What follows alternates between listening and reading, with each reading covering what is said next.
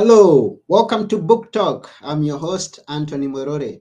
At Book Talk, we get to have an author come and tell us about their book. And today we have a great author and a good topic that we are going to cover. Maybe it's something that you said day and day, day and day, every single day you hear about it, but uh, you don't know much history about it. But today, someone is going to tell us about the Coca Cola.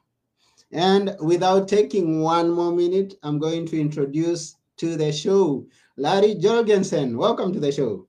Hey, Anthony, thank you. This is going to be a wonderful experience. Looking oh, yeah. forward. I'm looking forward to it too because there's so much, uh, many questions I ask about the Coca Cola. And now, since you're here, and I believe you've got a lot of experience just from the look of it, we did we did a lot of research, yeah. and you know the, the, interesting thing about the book, Anthony. Um, no one has, there's been a lot of books written about Coca Cola, about mm-hmm. the corporate Coca Cola.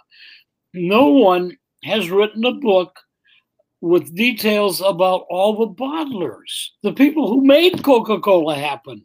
You know, I was surprised when I got started with this to find out that I was blazing a new trail. You know, it's it's been fun and it's been a lot of a lot of interesting stories that uh, we've been able to gather for the book. Oh, and that's beautiful. So, for those of you who are joining us, we have Larry, who's written the Coca Cola Trail. That's about the people, places, uh, in the history of Coca Cola. So we are going to have a great ride. Mm. Um, please tell us, uh, before we go to how you wrote the book, let, let us maybe know, go deep, right deep inside it and know where, how did all the Coca Cola issue start? I mean, where did it all come from? Why did I start the book? Because that no, no, no, the Coca Cola. What, what, uh, let, let, how the origin of Coca Cola? Okay, well, Coca Cola, you know, started as a syrup, obviously, and it still is. Um, the syrup was invented in in Georgia, Columbus, Georgia, by Mr. John Pemberton, and he had been in the Civil War and was injured he also had been a pharmacist of sorts before the war. So when he mm-hmm. came back after the war and was suffering pain from his injury, he started experimenting with things he knew to try to get pain and not get addicted a uh, drug addiction. And he finally came up with this concoction, this syrup uh, of made of coca leaf and cola nut and he made this syrup and it gave him relief and he thought this is wonderful. Well by then he had moved to atlanta georgia and was doing you know his his pharmacy work there. Uh, and he finally developed the uh, coca-cola syrup and he took it to the local drugstore where they had a fountain and he said try this you know sell this to a customer and so, you know, you take a little syrup, you put it in a glass, you give it a little shot of carbonated water, and you have a beverage. Well, it was for, as they say, medicinal purposes. You know, it was to cure pain or whatever. Well, as it turned out, it also tasted pretty good, you know. So the way it got started started in places like that drugstores that had the little soda fountains you know um, and it was sold as a syrup to the drugstore owner to serve for you know to help serve uh, solve pain and things like that. Um, it actually john uh, pemberton was was himself about three years, he sold the Coca Cola formula and the rights to it to Asa Candler. Now, Mr. Candler thought this is a great product and people are enjoying it. So he set off to sell the syrup all over the country. And he would sell it to people who had drugstores, had soda fountains. And the idea was to buy the syrup and to make the drink at the soda fountain. Well, we, we start the book, chapter one, we start in Vicksburg, Mississippi, because that place is the first place that Coca Cola was put in a bottle. There was Mr. Mr. Uh, I'm sorry, Mr. Biedenharn, Mr. Joe Biedenharn had a, a, a, a little soda fountain in a candy store, and he was selling it, you know, across the counter. And he thought, you know, I mean, this was 18, this was 1895, you know, not much transportation. And he thought, if I could bottle this drink, I could get it to the people in the country because it was a long trip from the country to town, you know, no cars, obviously. Mm-hmm. So he bought a little secondhand bottling machine up in St. Louis because they were bottling in those days. You know, they were bottling sarsaparilla and orange and all that. Yeah. So he was able to buy a little bottling machine and he started bottling Coca Cola. No one had ever bottled Coca Cola. Mm-hmm. Well, as it turned out, he he he sent a couple cases. His first cases, he sent them to Mr. Candler, who was selling him the syrup. Mm-hmm. Let him know what he was doing, and Mr. Candler said, oh, "It's okay, but yeah, I'm not worried about that. You know, that's not for me. I sell syrup. You know." Mm-hmm. So, Mr. Biedenharn, who was in in Vicksburg, was bottling Coca Cola for five years before anybody else ever bottled it. Mm-hmm. And the interesting thing is, Coca Cola, Asa Candler, who owned the company and was making the syrup, didn't think bottling was a good idea. He thought that is really a dumb idea. Mm-hmm. And it was finally two attorneys from Chattanooga, Tennessee, that said, you know, this is a great drink and bottling it is a good idea. So they went to all the way to Atlanta, Georgia, and they talked to Asa Candler, who was making the syrup, mm-hmm. and they said, "We want the rights, the exclusive rights in the United States to bottle Coca-Cola." Mm-hmm. And Mr. Candler said, No, that, that's really a dumb idea. He said, I don't like that idea. I'm worried the flavor of the Coca Cola might change. He said, No, I don't think that's a good idea at all. Well, they can't, so they go back to Chattanooga and they said, We're going to try again. They go back to Atlanta. They meet with Asa Candler again, and they, they again tell them, We want to buy, we'll buy the rights. So finally, I think he just got tired you know, of, of listening to them. Mm-hmm. So he, I'll tell you what, your attorneys, you go back to your hotel tonight, you draw up a contract, okay? Mm-hmm. And, and you bring it to me in the morning. So they bring him a contract to be the exclusive United States, the only bottler for Coca Cola. So he read the contract and he said, Well, he said, I can't let you do have the rights to Mississippi because mm-hmm. old Joe's already been doing it for five years, you know. Yeah. So he he sold them after he sold them the rights to bottle Coca Cola. The they were the only ones that could do it in the United States for a dollar, for one dollar. Okay. Yeah. And mm-hmm. and the story is that he never even bothered to collect a dollar, and he told them before they went back to Chattanooga, he said, I still think this is really a dumb idea. He yeah. said, he said, I think, you know, bottling is a backstreet business. He said, if this doesn't work, don't you come crying back to me about it. Yeah.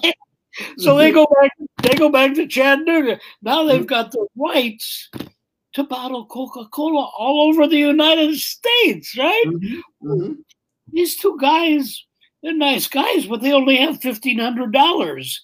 Mm-hmm. You know, they go back, they go back to Chattanooga and they set up a little bottling plant. Mm. It was really, really crude, very old fashioned. The they didn't quite have it under control. The when the bottles would be filled and carbonated, some of them would explode, you know, and and yeah. and, and they, they thought, how in the world are we going to bottle Coca Cola for the whole country? Mm-hmm. You know, Anthony, we have a, a, story over here about about a dog chasing a car, yeah. and when the dog chases the car, what do you do with it? See, so they were kind of like the dog. They they would chase the Coca Cola. They got it, and now what are they going to do with it? You know, mm-hmm, so mm-hmm. so they finally they said, wait a minute, we've got the rights. You know, it's, today we call that franchising, don't we? Yeah. You know, yeah. They, so they started cutting the country up into little pieces. Okay. If you if you wanted to to bottle Coca Cola in uh, Paducah, Kentucky, you would talk to them and they would sell you a 50 mile area in Paducah, Kentucky mm-hmm. for you know $1,500, $2,000, and you'd have the rights to bottle Coca Cola. Mm-hmm. Well, when you bottled Coca Cola, of course, you had to use the Coca Cola syrup. Okay. So, right? So it would be Coca Cola. So you would buy the syrup from Atlanta, Georgia, where Asa Candler was making it. Mm-hmm. But every time you bought syrup from Georgia, the guys that sold you the territory, they got a commission on that. So wow. you bought you bought syrup, they sold you the territory, they still made money every time you bought syrup mm-hmm. from Georgia. Okay. So yeah. that that's how Coca-Cola grew in the United States. Okay. They started selling territories. Ah. And that and that's really, you know, I say in my book, that's how the Coca-Cola empire got started. Was Mm. all, all these people that invested a little money and a lot of work and a lot of desire to create a product and put it in the marketplace for sale. And look Wow. at what's happened. You've got Yeah. Coca-Cola, you know? Yeah. Mhm. Great. But it, it's interesting how Coca Cola, at, at first, they thought, no, bottling is really not a good idea. And look Yeah. at Coca Cola today. Where do you get it? In a bottle, in a can, you know? You- Every, and everywhere in the world, every continent, every country in the world. Yeah, it, it is true. You know, you and I are talking. I had the, I've talked to many people like this in England. I Mhm. even talked to a man who has a big radio station in Dubai. Okay.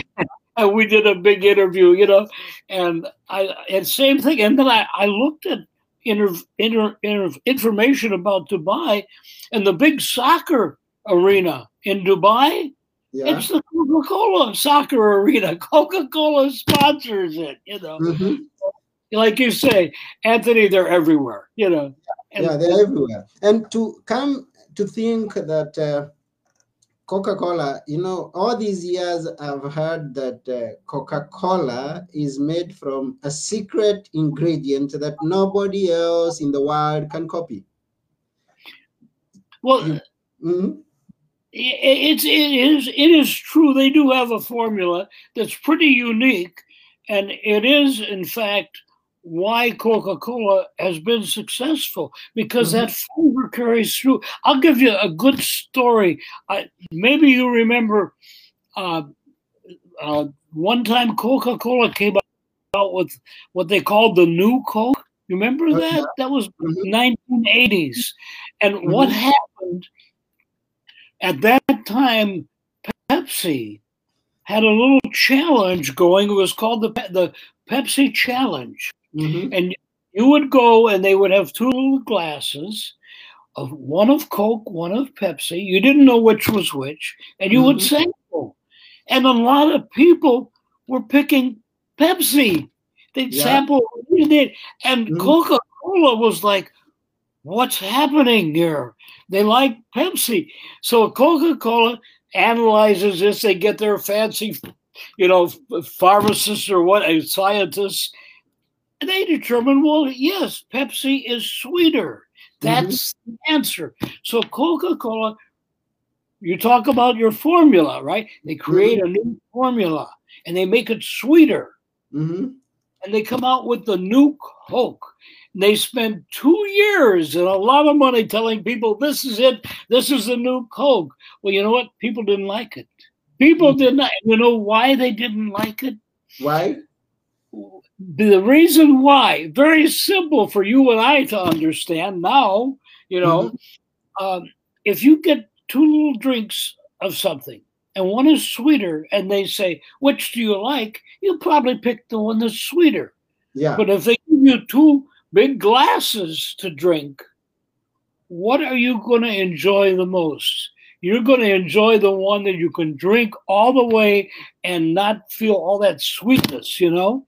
Yeah. And that people, you know, when I did the book, Anthony, I would talk to Coca Cola bottlers, distributors, and they would tell me, oh, when they came out with that new Coca Cola, our our salespeople would be in the stores and they'd be you know putting up the new Coca-Cola and little old ladies would come up to them and threaten them with their umbrellas say if you don't bring back my Coca-Cola you're going to get it you know finally it took them 2 years mm-hmm. of getting complaints from customers to realize they'd made a mistake okay and they went back to the original Coca-Cola.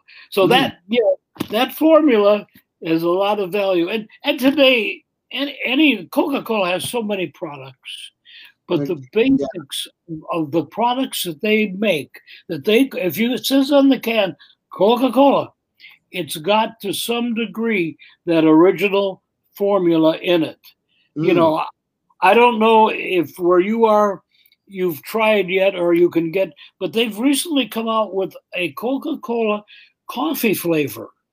Oh. It's in those it's in those thin cans, you know, and it has they have four flavors. There's a uh, regular uh, coffee dark. Uh, there's a, like a, a, vanilla, a mocha, and so forth. It's very good. Mm-hmm. I, I, and that's the other thing. I'm not a big Coca-Cola drinker. When I started doing the book, I didn't drink that much Coca Cola. I just yeah. thought it was a good story. Mm. And I do like the new Coca Cola coffee flavor. It's got a little, remember they give come out Coca Cola cherry, Coca Cola vanilla, you know, I mean, it goes on and on. Well, this yeah. is another flavor they've added, and I, I'll give them an A on that one. That's a good one. Okay, and let's go. Let, let's let's go here now. Since you say you are not a very good fan of Coca Cola, what inspired you to write the book? Well, I'm a freelance writer and I'm a writer. That's what I do. Okay.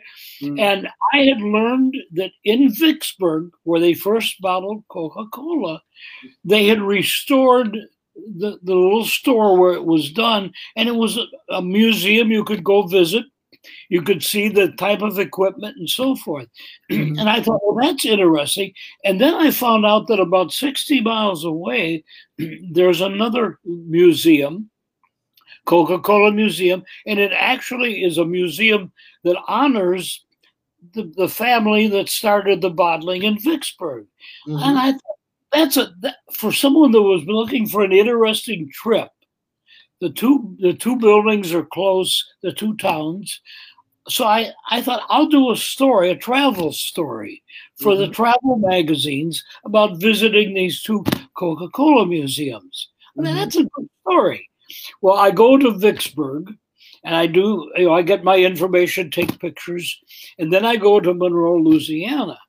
Well, while I'm there, I am able to meet with one of the descendants, a great great grandson mm-hmm. of the man who first bottled Coca Cola. And he okay. started telling me their story. And what are you doing? I tell him what I'm doing.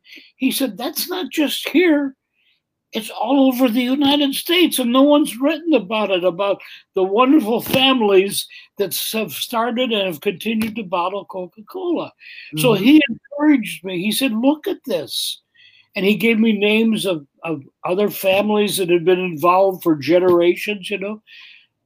And yeah, I realized it indeed was a book. Mm-hmm. And, and I counted on him a lot to give me ideas, you know, where are places I could go. Well, the first book took two and a half years, and I visited Coca Cola families, bottlers all over, primarily the south, southwest, southeast, you know, because that's where the history started. Yeah. Got some great stories, met some wonderful people.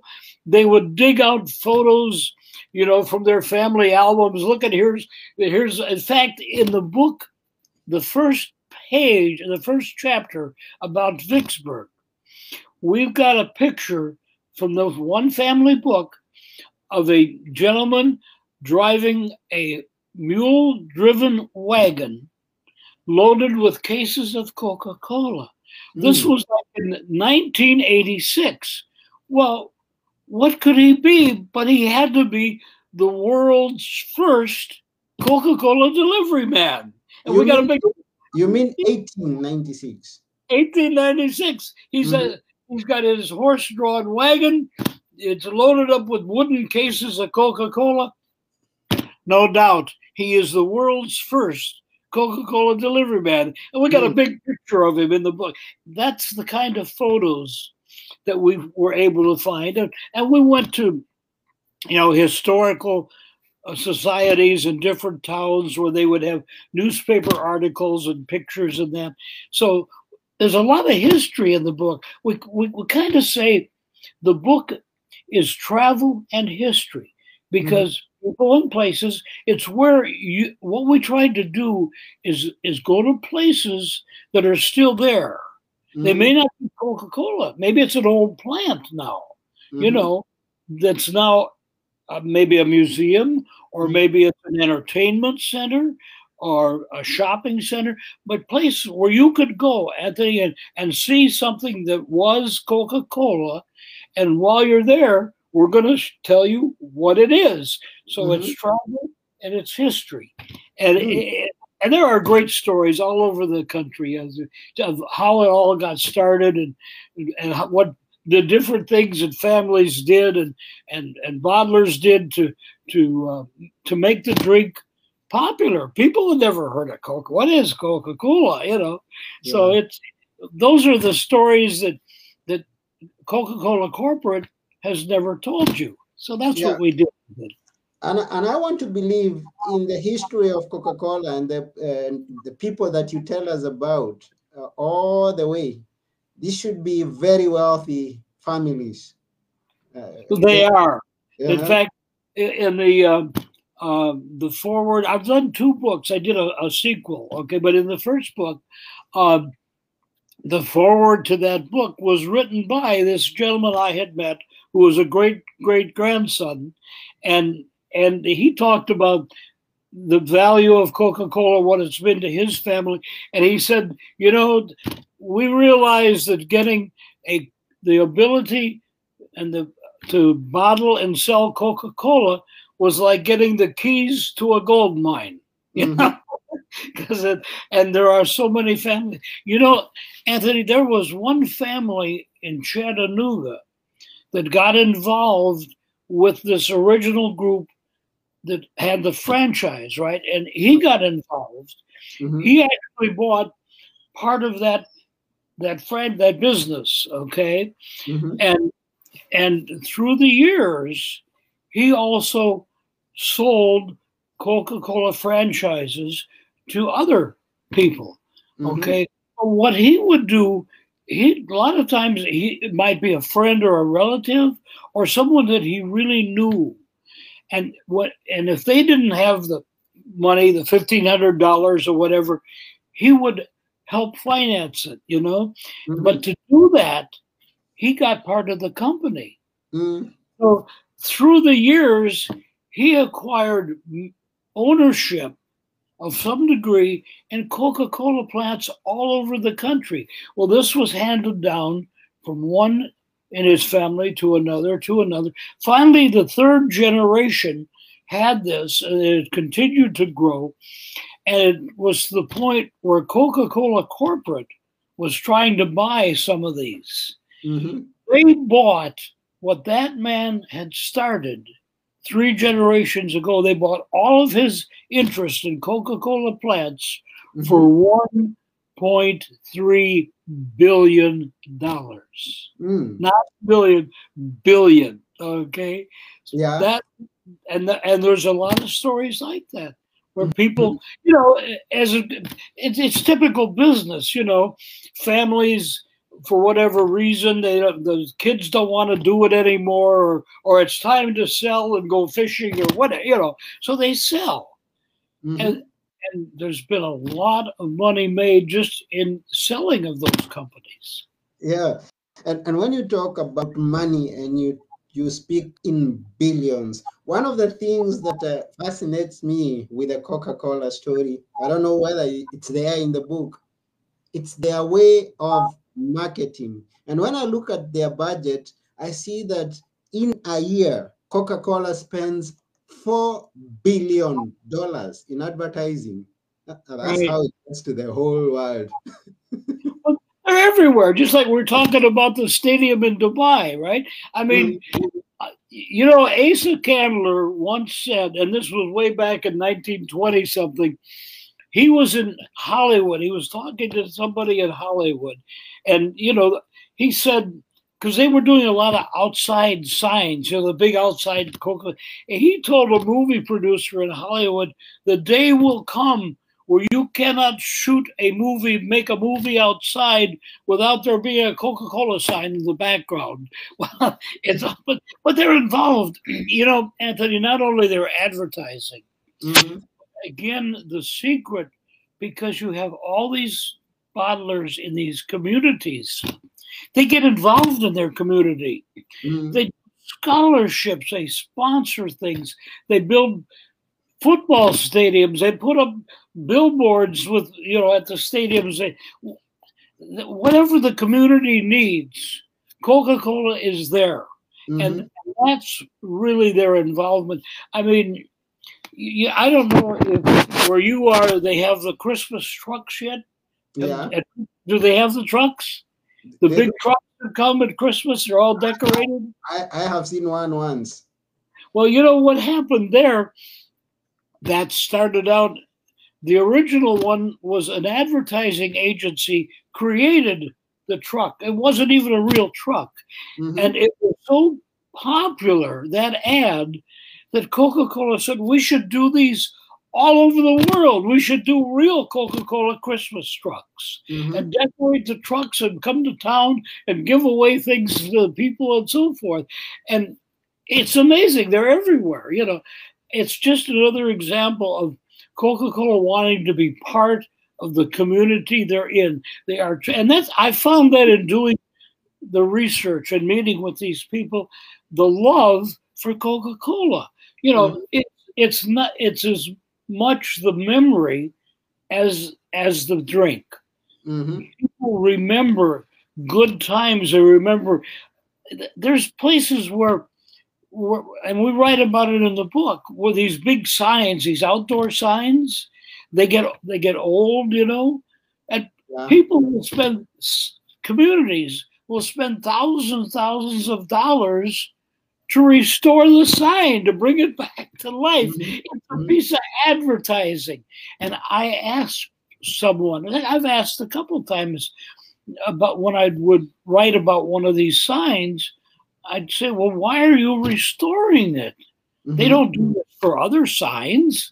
They say because Coca Cola has such important memories in our town. They've done so much, and we we remember as children we'd go by and they'd have the watch the bottles being filled, you know.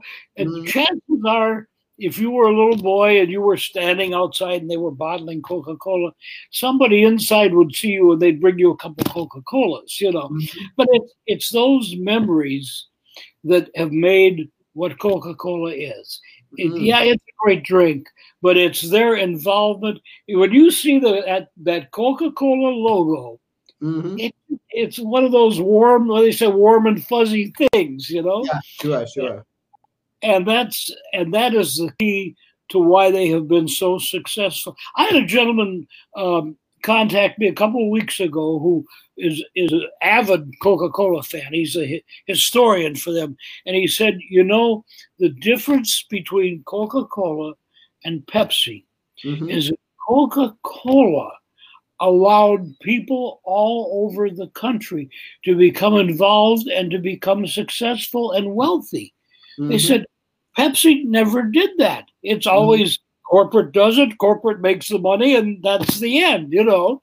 Mhm. Uh, so it truly is. They've gotten people involved in selling their product.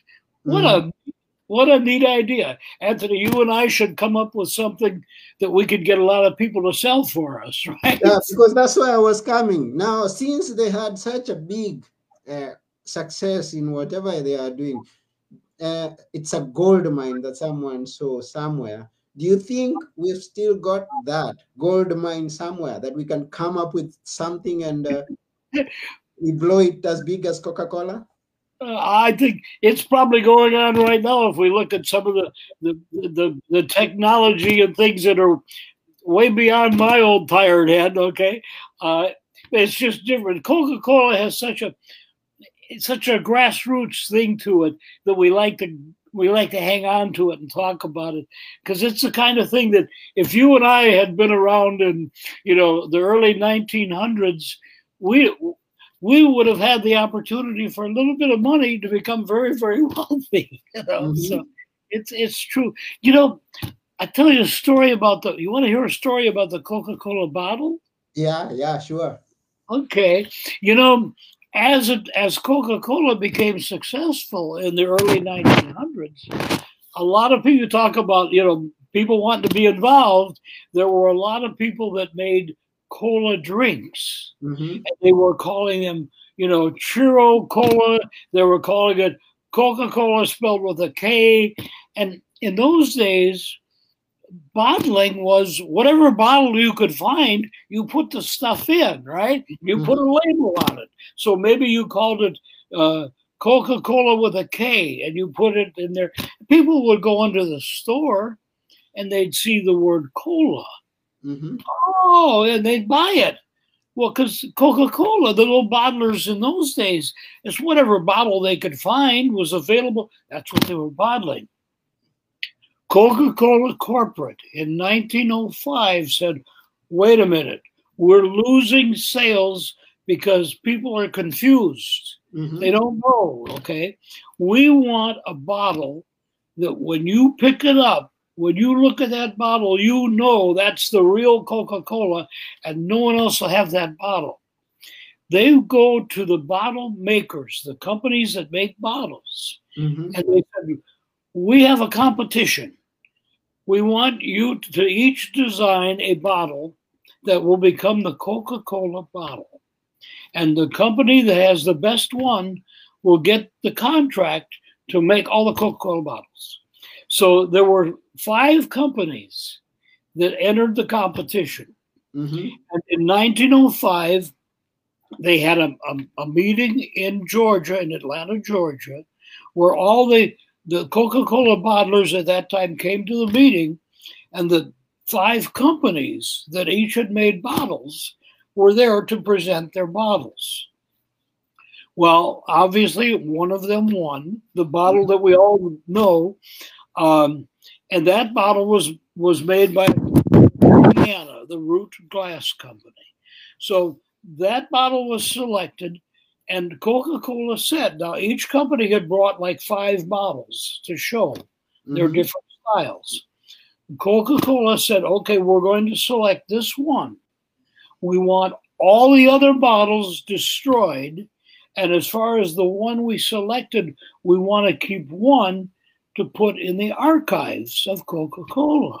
Mhm. So that was the, the thing. That was what was supposed to happen.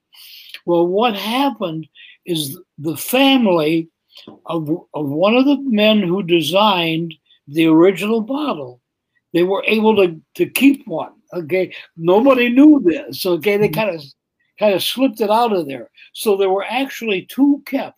There was one bottle that's in the Coca-Cola archives in Atlanta. There's this other bottle that stayed in this family for generations. Mhm. Well, about three years ago, the bottle came up for sale at an estate auction in California. Mm. That bottle sold for over $150,000. That one bottle. And the reason we know it was the bottle, on the bottom of the bottle was embossed 1905. Mm. Coca Cola never started using that bottle until 1906. Okay. It was the one survive hundred and fifty thousand dollars. And the, you know, when I was a kid, many many years ago, yeah. I'd take a Coca Cola bottle back to the store and I'd get two cents for it. yeah. I remember that. You know, so, you, so here's a Coca Cola bottle that went for hundred and fifty thousand dollars. Oh. There's a lot of people that collect Coca Cola bottles. Yeah, yeah, sure, sure. This is Yeah. there, there's a lot of uh, uh, items that people collect today. Those interesting uh, advertisements of the '60s. Oh, the, the Coca-Cola logo is on every trays and signs, and uh, there is a group, and it's an international group of Coca-Cola collectors, Mhm. and they have a big convention once a year. Uh, this year, they're, in fact, they're having it in Green Bay, Wisconsin, and all these collectors come and they display all the different things they collect, and they trade items and swap and sell and so forth.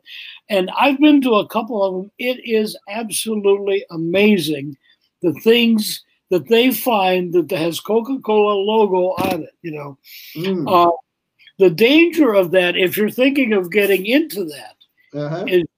the the value is in the original thing. Like they have the trays, you know, the Coca-Cola trays, Mhm. and there's been so many companies that have gone to Coca-Cola and have gotten permission to make reproductions. Okay. But the, the reproductions, I mean, they are of little value compared to the originals. So if you decide you want to be a Coca Cola collector, make sure you can look at the back.